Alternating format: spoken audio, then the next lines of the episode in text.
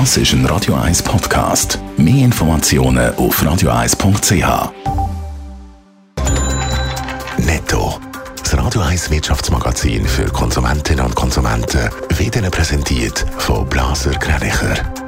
Wir beraten und unterstützen Sie bei der Bewertung und dem Verkauf von Ihrer Liegenschaft. blasergreinicher.ch Dave Burkhardt. An der Schweizer Börse dürfte es am letzten Handelstag der Woche im grünen Bereich losgehen. Die vorbörslichen Daten von Julius Berg sind der SMI knapp 0,4% im Plus. Auch alle 20 SMI-Titel starten im positiven Bereich. Die meisten Zugewinne macht die UBS mit 0,6%. Die Zürcher Kantonalbank verzeichnet einen Halbjahresgewinn in Rekordhöhe. Laut ZKB-Mitteilung beläuft sich der Gewinn nach den ersten sechs Monaten vom Jahr auf rund 540 Millionen Franken. Das sind 11 Prozent mehr als im Vorjahreszeitraum. Schon das letzte Jahr hat die ZKB mit einem Rekordergebnis abgeschlossen. Der Strompreis in der Stadt Winterthur steigt um fast ein Drittel. Über alle Kundengruppen gesehen steigen die Stromtarife der zweitgrößten Zürcher Stadt im nächsten Jahr um 32 Prozent, heisst in einer Mitteilung von der Stadt. Grund sind die stark steigenden Energiepreise, unter anderem wegen dem Ukraine-Krieg.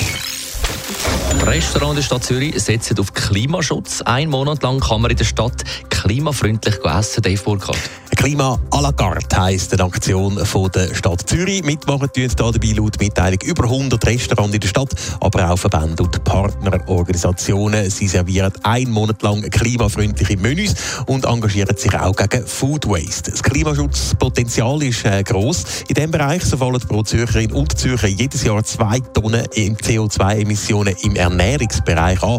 Die Hälfte davon wegen tierischen Produkten. Ein Viertel davon ist auf Food Waste zurückzuführen. Das sind auf eine Person aber gerechnet 330 Kilo verschwendete Lebensmittel pro Person und Jahr. Und auf diese Problematik will man also in der Stadt Zürich mit dem Projekt Klima à la carte jetzt aufmerksam machen. Bei dieser Aktion geht es aber nicht nur ums Essen im Restaurant. Man soll auch etwas für die Heim mitnehmen. Ja, die Kampagne die will auch dazu inspirieren, dass man die Heim klimafreundlicher kocht und auch klimafreundlich einkauft oder postet. So gibt es auf der Webseite zürich-co2.ch nachhaltige Rezepte, einfache Ideen zur Vermeidung von Food Waste und auch Tipps von Gastronominnen und Gastronomen und der Restaurant, die bei der Aktion mitmachen. So soll aufgezeigt werden, dass klimafreundliche Ernährung einfacher ist, als es scheint.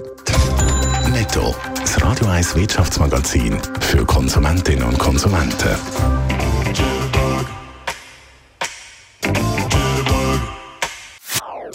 Das ist ein Radio 1 Podcast. Mehr Informationen auf radio1.ch.